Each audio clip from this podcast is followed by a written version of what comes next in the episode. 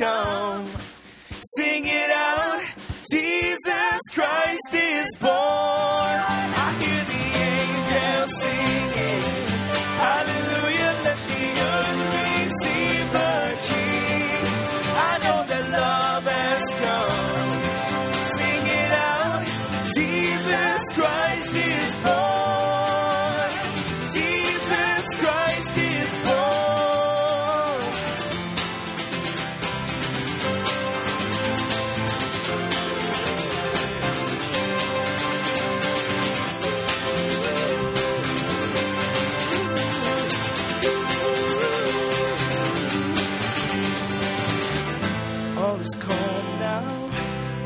Quiet.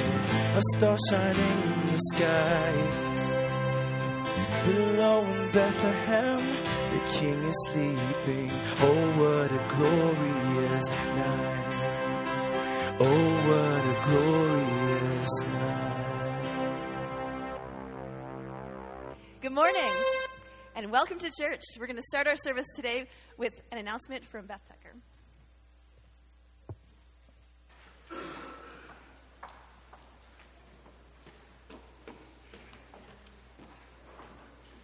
Good morning. My name is Beth Tucker, and I'm the youth coordinator over at Fillmore Wesleyan Church. And for the past about three years or so, Pastor John Cole and myself have been combining our youth groups for various events. And over about the past year and a half, we've combined for pretty much everything we do, including weekly programming. Uh, mission, we do missions trips together, special events. And I grew up attending this youth group here, Houghton Wesleyan Youth Group, and Fillmore Wesleyan Youth Group, both at the same time, because I grew up just down the road from here. Uh, but I went to Fillmore Wesleyan Church and Fillmore School from kindergarten through 12th grade. So when I came back to this area and started working with the youth in Fillmore, and someone had suggested that we combine our programming, that was really exciting for me because I've lived in both worlds. So I'd like to just give you a quick idea of kind of how our ministry is structured. and I think of our ministry as a funnel or uh, an ice cream cone because ice cream is amazing.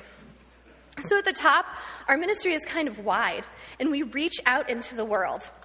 And we take the kids with us as we do this. We take them on missions trips to other parts of the United States, and we do a more local missions trip called Love Buffalo, and that's coordinated through the Wesleyan Church of Hamburg. And these trips allow our students to reach out to people that they wouldn't normally come in contact with, and it also allows them to get out of their comfort zone, which is really important as they grow spiritually. And as the funnel narrows slightly, or the ice cream cone narrows slightly, we encourage our students to participate in a number of different denominationally sponsored events. So we have a follow tour, which is sort of a national uh, convention that they can attend. We also have some just some local district events, including Winter Retreat, which is coming up at the end of January. And we also have Refresh Family Camp. We have a special teen track for that, which is during the summer. And both of those events, again, are sponsored by our local Western New York district of the Wesleyan Church. And the ice cream cone continues to narrow. And we provide special programming through our local churches. These are special events. Uh, like 30 Hour Famine, which happens in the spring, and that's a service oriented weekend for them. And we also have our annual lip sync competition, which is tonight, and that's just pure fun. So we also provide weekly programming on Sunday nights and Tuesday mornings. Our Sunday night programming includes big group games, fun giveaways, and then small group discussions and prayer. And then the weekly Tuesday morning meeting is a prayer breakfast. Self explanatory, breakfast, and prayer, which are two things that combine really nicely together. And then we bring the ice cream cone right down to that yummy point. You know, sometimes it's filled with chocolate, and you get down there, and that's like the best part of the ice cream cone.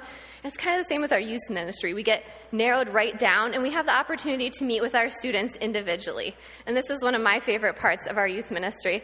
And I lead a small group of girls, and I've been able to get together with some of them one on one, and it's just a really important part of building those relationships. This is a big task. It's a big ice cream cone. And we couldn't provide this level of programming without our volunteers. And not all of our volunteers even interact with our students. Many of them work quietly in the background, setting up, providing snacks, making donations, cooking meals. Some help provide services on an as needed basis, like chaperoning for some of those bigger events. We like to have as many adults with us as possible when we take the kids uh, away from the building. And some others have committed to just that weekly teaching and sharing that's needed for our Sunday night and Tuesday morning ministries. And I have to say, our students are some of the most talented, some of the most kind, and some of the most hilarious people that I know. And I'm really thankful that I have the chance to interact with them every week. And they've challenged me in ways that I could not have imagined. And I mean that as a good thing. They've changed me and they've made me think about things in different ways because their brains work differently than mine does. So, if you would like to be a part of this ministry, we could really use your help. And we have such a variety of needs that I'm confident we can find a place for you and the gifts that God has given you. If you would like to contact me, my contact information is on my church website, which is fillmorewesleyan.church. And if you would like to contact Pastor John, who's the youth pastor here, you can find his contact information on the Houghton Wesleyan Church website. Thanks so much.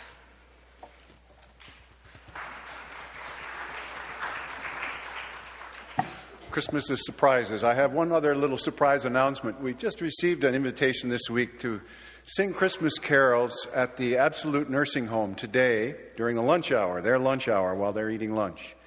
Um, we'll sing, swing by the campus center with some cars at 12:15, and then we'll meet at the Absolut Nursing Home at 12:30, and just have about a half an hour of singing in the uh, dining hall area.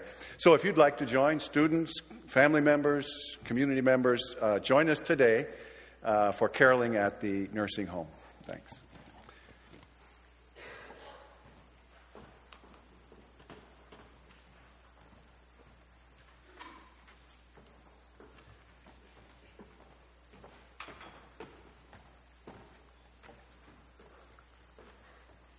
Today is the second Sunday of Advent. Advent is a time of waiting. We wait for God to send divine love and light into our dark world. How does this happen? God's light comes through Jesus, who became a human being just like you and I, in order to be the means of restoring us to God. Merciful God, give us grace to heed the warnings of the prophets and forsake our sins so that we may greet with joy the coming of Jesus Christ, our Redeemer. A reading from the prophet Isaiah. Out of the stump of David's family will grow a shoot. Yes, a new branch bearing fruit from the old root. And the Spirit of the Lord will rest on him the Spirit of wisdom and understanding, the Spirit of counsel and might the spirit of knowledge and the fear of the Lord. He will delight in obeying the Lord. He will not judge by appearance, nor make a decision based on hearsay. He will give justice to the poor and make fair decisions for the exploited. The earth will shake at the force of his word, and one breath from his mouth will destroy the wicked. Today, God's messengers still appear in the wilderness of our lives to prepare the way of the Lord. May we be willing to repent of our sins and to get ready for God's kingdom. May we welcome God's baptism of the Holy Spirit's fire and love in our hearts. Amen. Please stand and join us as we continue in worship together.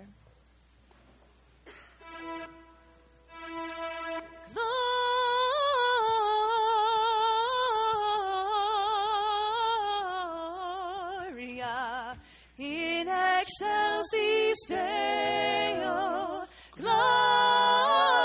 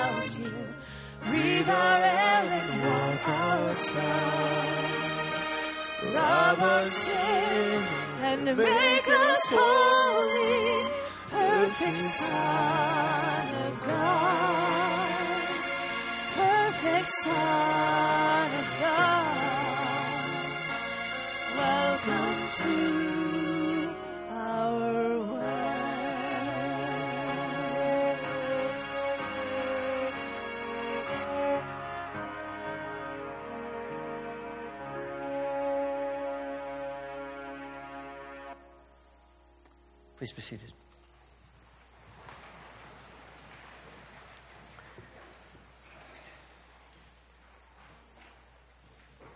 Father, it's an awesome thing to ponder the coming of Christ into this world. We are in awe of what you have done, and we worship you. We pray, Father, that the coming of Christ will change our thinking, our speaking, our acting, all that we are, all that we do. We pray that you will indeed transform us and our world. Lord, we come today with all kinds of things on our hearts. Worried about the future. We, many here have exams and papers ahead of them. Some will be grading those. We have the holidays, and for some of us, this is glorious. For others, it brings stress and anxiety. Let us sense you in the middle of all of that.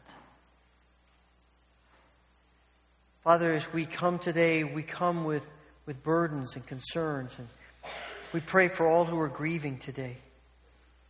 Fill their hearts with comfort, and particularly in this holiday time, we, we may well feel the, the grief and the pain and the loss even more acutely. We pray, Father, for people with health concerns. We ask for your healing grace upon each of them. Pour out your Spirit in power in their lives. We pray, Father, for all of the ways in which we need you at work in our nation, in our world.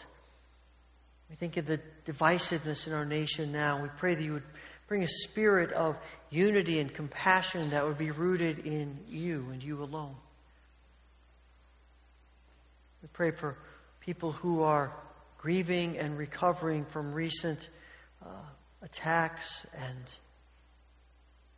natural disasters. Pray for the people in California who are dealing with these uh, fires that are out of control. We pray that you would help those fighting the fires to get them under control, that the damage would be limited.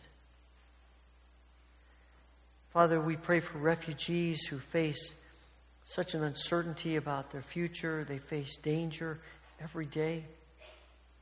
We pray, Father, for, for the world has so much war and violence. For many, many people, far more than we imagine, this is just everyday life. And we pray that you would bring peace. Father, we thank you for what you're doing in your church around the world. We pray especially for the work of church development in the Czech Republic and Sierra Leone as, as we help to uh, the churches there to train pastors and train leaders and build up the church. We pray that, that you would pour out your spirit in calling pastors and equipping them and in blessing them. We pray, Father, for our brothers and sisters in the Middle East, and particularly teenagers who follow you in the midst of great opposition and difficulty. Let their hearts be open to you and to your spirit in them. We pray that you would help them to have confidence and courage in very difficult circumstances. Protect them.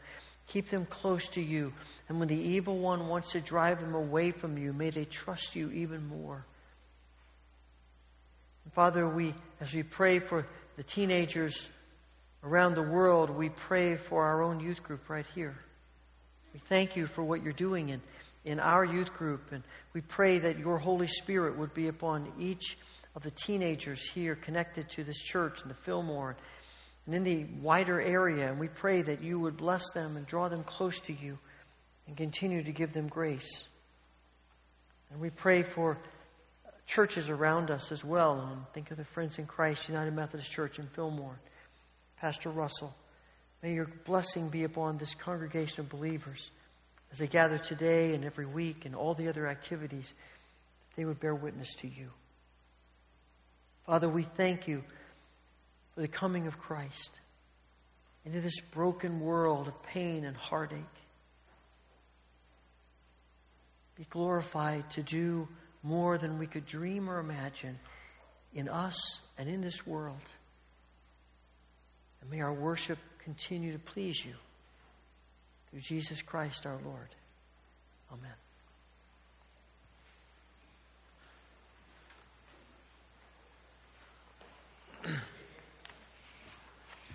Good morning. Um, today's scripture will be John 1 1, 1 through 18. In the beginning was the Word, and the Word was with God, and the Word was God. He was with God in the beginning. Through him all things were made. Without him nothing was made that has been made. In him was life, and that life was the light of all mankind. The light shines in the darkness, and the darkness has not overcome it.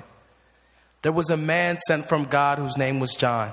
He came as a witness to testify concerning that light, so that through him all might believe. He himself was not the light, he came only as a witness to the light. The true light that gives light to everyone who was coming into the world. He was in the world, and through the world was made through him. The world did not, and though the world, and though the world was made through him, the world did not recognize him. He came to that which was his own, but his own did not receive him. Yet, to all who did receive him, to those who believed in his name, he gave the right to become children of God, children born not of natural descent, nor of human decision or a husband's will, but born of God. The Word became flesh and made his dwelling among us. We have seen his glory, the glory of the one and only Son who came from the Father, full of grace and truth. John testified concerning him. He cried out, saying, This is the one I spoke about when I said, He who comes after me has surpassed me because he was before me. Out of his fullness, we have all received grace in place of grace already given. For the law was given through Moses, grace and truth came through Jesus Christ. No one has ever seen God but the one and only Son, who is himself God and is in closest relationship with the Father, has made him known. This is the word of the Lord. Thanks be to God. I Just want to mention a couple of things that are in your bulletin. Uh, tonight at uh, 5 o'clock, we'll be gathering back here, and uh, Andrew Sherman, another one of our interns this semester, is going to be preaching. Uh, some of you, I'm sure, know Andrew, and uh, it'll be an opportunity for you to support him. We'll also be uh, doing, we'll sing. We have some groups that are going to be singing as well. So we hope you'll see you here at 5 o'clock tonight. Also, Wednesday night, for those of you who are still around, if you're students, we're going to go, the kids group's going to go caroling, but they'd love to have everybody who can to join in that. We'll just walk and go around some of the local places here, homes. And uh, also for next Sunday, I know a number of you will be home on break, but if you're here next Sunday, we have just one worship service at 10 o'clock. So just please uh, note that as we look at the schedule for next week, and that'll be true of the next coming weeks. Let me invite you to stand, share a word of greeting with others here in worship today. All right. Greetings. Hey, Andrew, good to see you.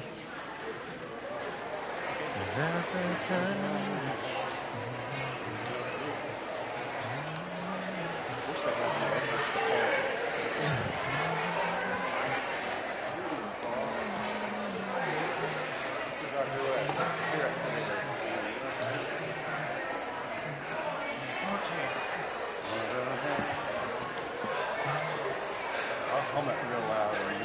you got to get closer. You got to get closer. Yeah.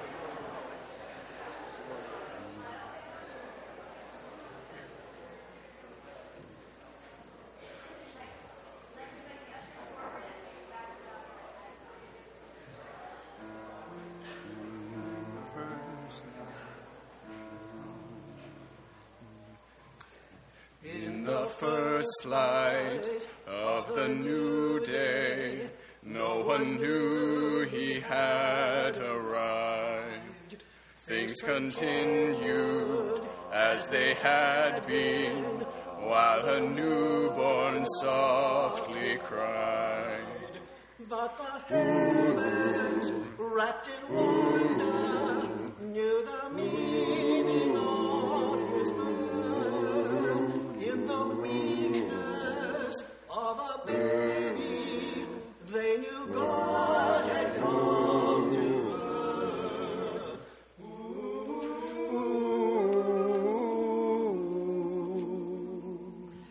As his mother held him closely, it was hard to understand that her baby, not yet speaking, was the word of God to man. He would tell them of his kingdom,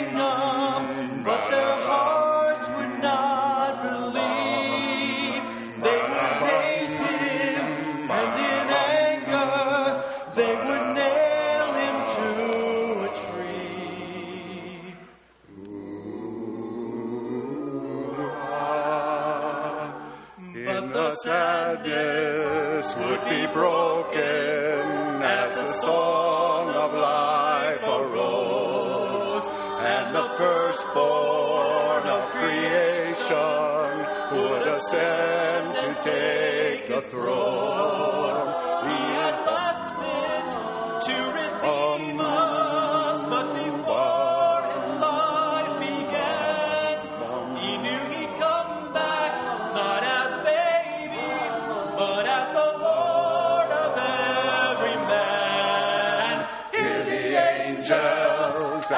Singing on the morning of his birth. But how much greater will our song be when he comes again, when he comes again. Hear the angels as they're singing on the morning of his birth. But how much greater will our song be when he comes again to earth?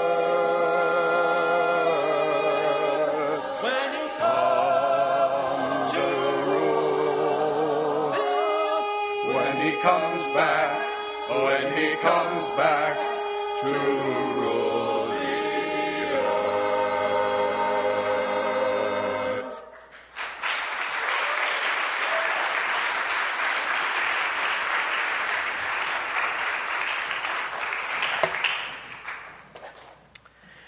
Father, we pray that uh, you'll give us a greater awareness and understanding, open our eyes to the coming of Christ, that we might truly be ready when Christ reappears.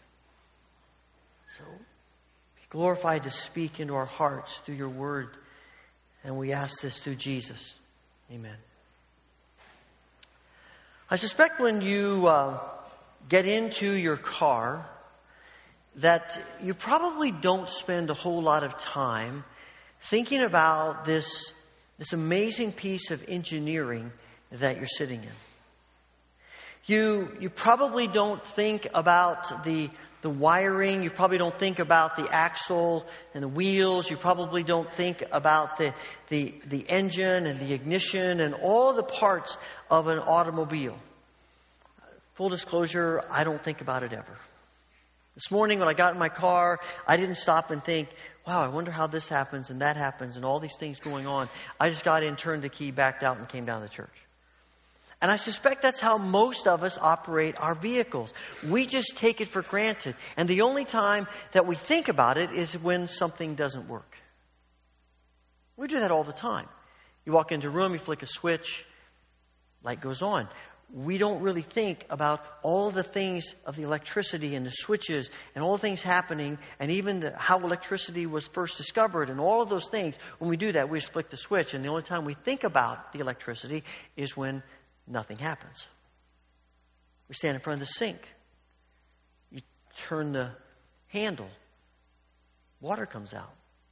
We probably don't spend much time thinking about how the water gets to our house and how it gets from our into our house up to where we are. We just expect it to be there, and when it's not, we get frustrated and we may think about it at that moment. And I suspect that we do the same thing about the incarnation.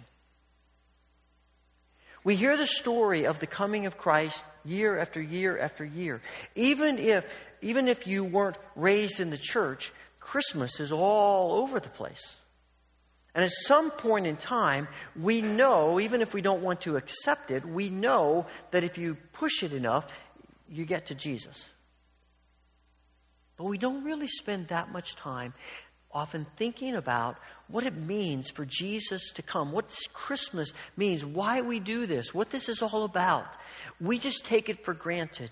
And while some people will say that familiarity breeds contempt, I think familiarity also breeds entitlement and a sense of expectation. God just does it. We accept it. We embrace it and we move on.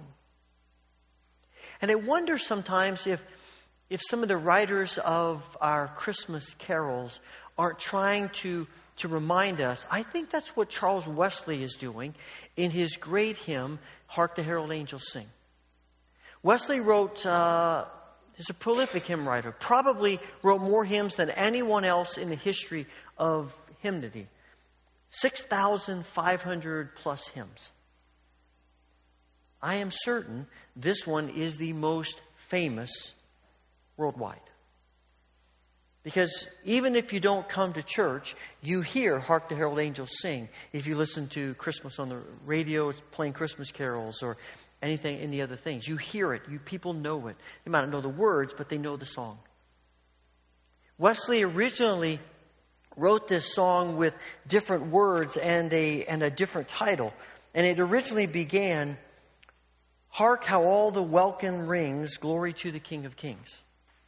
And the welkin is the sky, the vast expanse of the universe. And it's, it's describing, reminding us of that night when the shepherds uh, see the angels.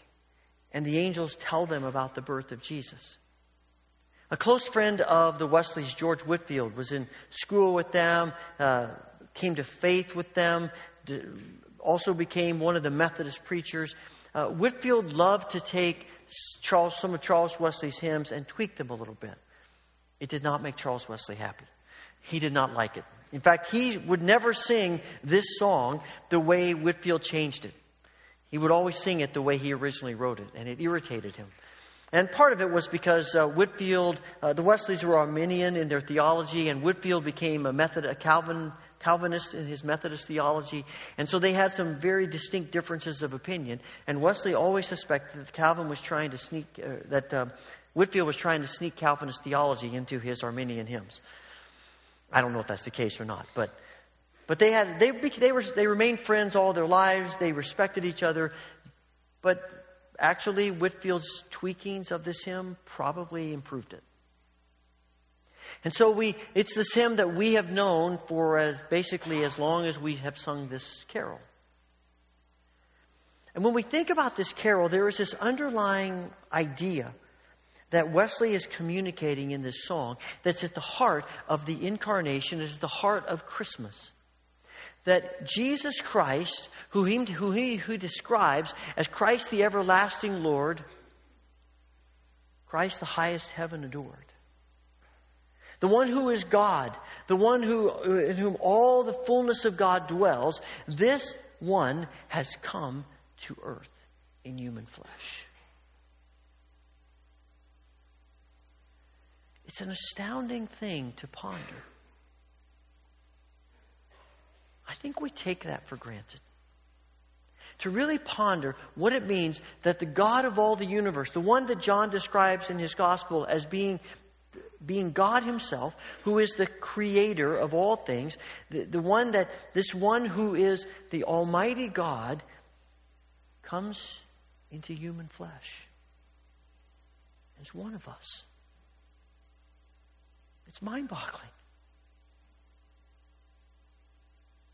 There is a phrase in this hymn, in this carol, that I think is one of the most profound phrases in all of Christian hymnody. I got to be honest with you, it makes the hair on the back of my neck stand up when I really think about it. In the second verse, he simply says, Christ by highest heaven adored, Christ the everlasting Lord. Late in time, behold him come, offspring of the virgin's womb. And then he says this Veiled in flesh, the Godhead see. veiled in flesh, the Godhead see. You read the Old Testament, God is, is so powerful, so holy, human beings cannot look on him and live. But God wants to be close to us. God desires relationship with us. And the only solution is to become one of us. And when everyone looked at Jesus walking on the face of the earth, the Godhead was right there, veiled in human flesh. When you begin to ponder that, I'm not sure you can ever get to the end of pondering that phrase. That God Himself would become one of us. That He would take on human flesh, that He would have to deal with all of the, of the struggles and the difficulties that we deal with as human beings. Aches and pains, people hurting us, people turning on us, having our, our emotions toyed with, our hearts broken. The God who creates all and rules over all, the God who, in whom all things dwell, takes on human flesh and becomes one of us. It's astounding. What he's really doing is revealing the nature of God to us. God was so big, so vast, so holy that Paul says that he is that Jesus is the visible presence of the invisible God. And he comes to us to make God known, to reveal the very nature of God. He reveals to us the heart of God. When we were looking through the minor prophets, we were getting glimpses of this is who God is, this is who God is, this is who God is. And when Jesus appears, he says he is the fulfillment of everything that was ever written in the prophets and the law and the writings. He is the fulfillment of all of it. He is God in flesh. And what we say about Jesus we say about the Father. What we say about the Father, we say about Jesus. And he reveals the heart of God that God loves us and cares for us and desires us so much, he's willing to become one of us.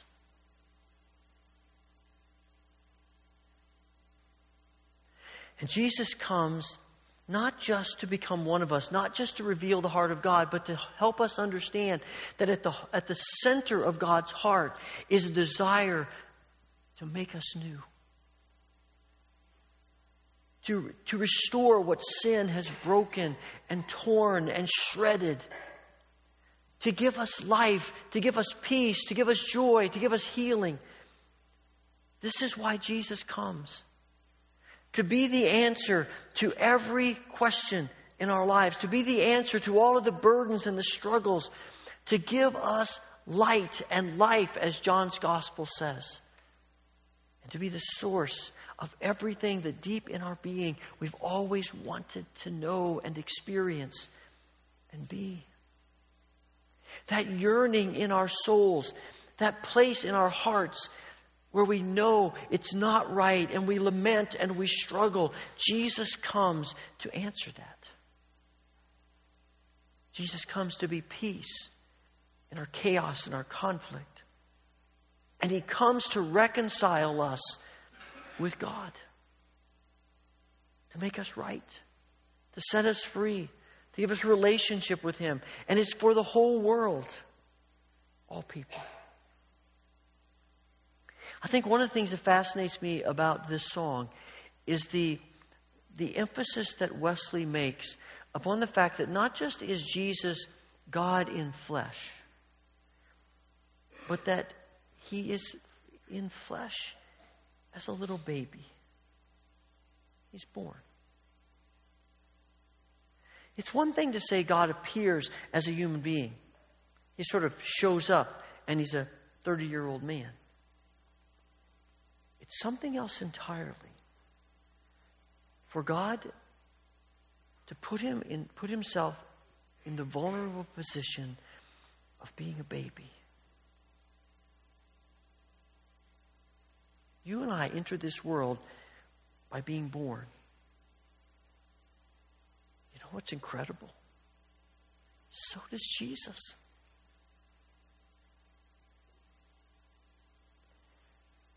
There's hardly anything more vulnerable than a human baby. If you've spent any time with a human baby, you know they can't do much of anything for themselves. Except the stuff that comes out of each end. That's about all they can do on their own. They can't feed themselves. They often have to be taught to nurse. They can't walk, can't even crawl. They can't, they can't find food. They can't, they can't cover themselves up. They can't do anything. They're completely, totally helpless. And this is Jesus. A baby. Just like you and me, a little tiny baby. And when you read the, the gospel accounts in Matthew and Luke, you see over and over again the emphasis of that. A baby is born. Mary is pregnant. Mary gives birth to a child. It keeps going over and over and over again, keeps repeating it again and again because it's so incredible. It's mind boggling that the God of all the universe would come to this world as a baby. Who had to have his diaper changed, who had to be fed, had to be taken care of taught to crawl and to walk, and to do everything you and I do. It is mind boggling to think of that. And so Wesley keeps repeating in this hymn born, born, born, born, because it is so incredible to ponder. The thing I find fascinating as well is not just that he's veiled in flesh and he is born, but he also makes, has this statement in verse 2 pleased as man with men to dwell. Now, we typically, and I'm all for making our, language and our songs gender inclusive. I think that's important to do. But there is something about the way this phrase is turned as it is pleased as man with men to dwell. Jesus doesn't come because he's forced. Jesus doesn't come because the Father's got his arm behind his back or he threatens him. Jesus is thrilled to become a human baby. Jesus is pleased to do that. You think for a minute about the things that give you joy, that bring pleasure to you, things that, that you love, that you embrace, that you get excited about.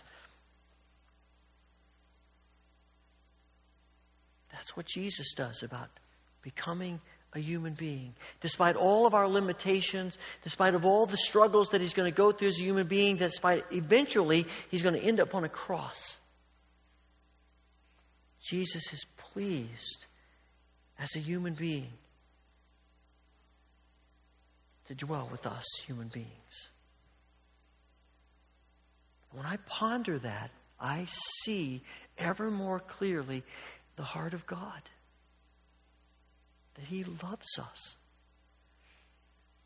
That He wants to be close to us. How important we are to Him, His human beings He created. There was a discussion that took place in the fourth century among the church fathers. And they were trying to figure out, you know, the theology of, of the church and, and what, what was right and what was wrong as they, as they pondered all these various questions in the early years of centuries of the church. And one of the questions that they pondered was this If human beings hadn't sinned, would Jesus have still come? If human beings hadn't sinned, would Jesus have still come? And they debated that question for days. And eventually came to the conclusion that they, didn't, they don't know. Because Scripture doesn't really address that question. But there were a whole lot of them who said they believed the answer was yes. And they believed it was yes for this reason. Because whether we sinned or not, God loves us. And He wants to be close to us. And how much closer can God get to us than becoming one of us?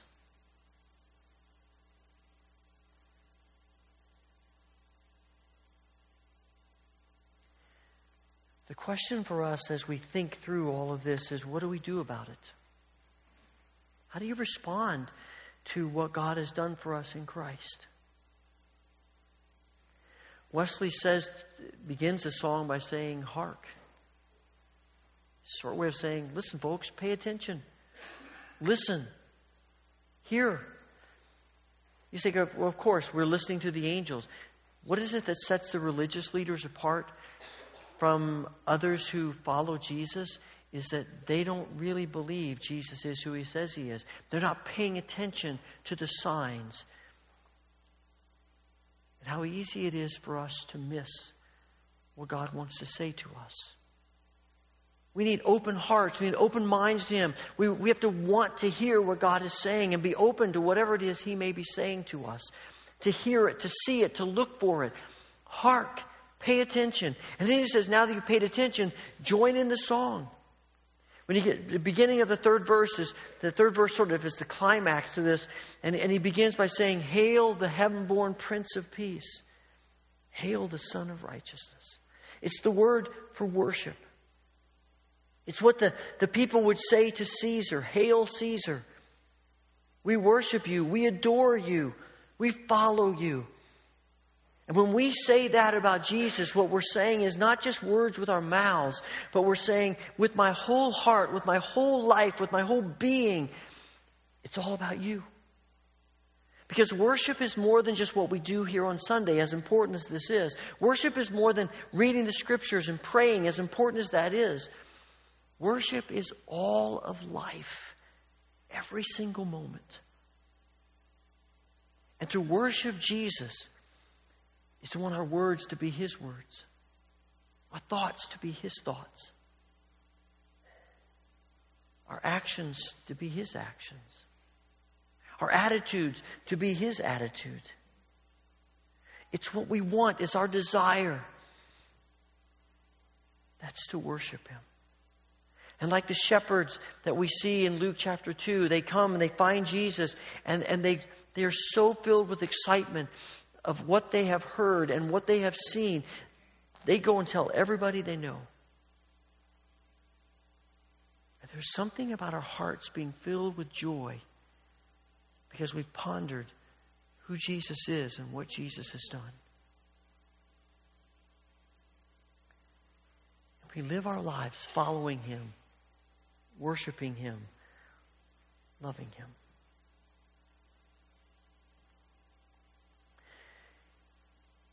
Last week we looked at uh, the hymn, O Come, O Come Emmanuel. And I mentioned that what's really triggered that all of this, talking about these hymns, is, is this, this idea that I heard that we ought to live like we sing. And that's really what we're being called to. That we're not just singing a carol that we've heard hundreds and hundreds, maybe thousands of times, but we're engaging with it. Not just with our voices, with our hearts. Father, we pray that you will give us the ability to see, to hear, to engage in these powerful words of your servant that reflect what we see in your word. Open our hearts to see, to hear, to understand, and to worship with all of our lives through the grace of Christ. Amen. The tune that we used to sing this song was written by Felix Mendelssohn in 1840 when Wesley wrote his hymn in the in, was 1739, 100 years earlier, he intended it to be sung to a different tune. At one point, it was sung to Christ the Lord is risen today. But uh, Mendelssohn wrote his tune not for this hymn, but just he wrote it for the 400th anniversary of the commemoration of the printing press being invented. And he said it was a great tune. He loved it. He said somebody ought to put words to this tune someday, but he said it'll never do for anything sacred. It's just a secular tune. Fifteen years later, a, musician, William Cummings, realized that Mendelssohn was wrong. And somehow he realized that the words to Wesley's text and the tune that Mendelssohn wrote worked together really well. And so he put them together in about 1855, and we have been singing that tune for 150 some years. This is a song that you sing with joy, you sing with energy and passion and exuberance. You sing celebrating what God has done for us and declaring our worship of Him with all of our lives. So let's stand and sing it together.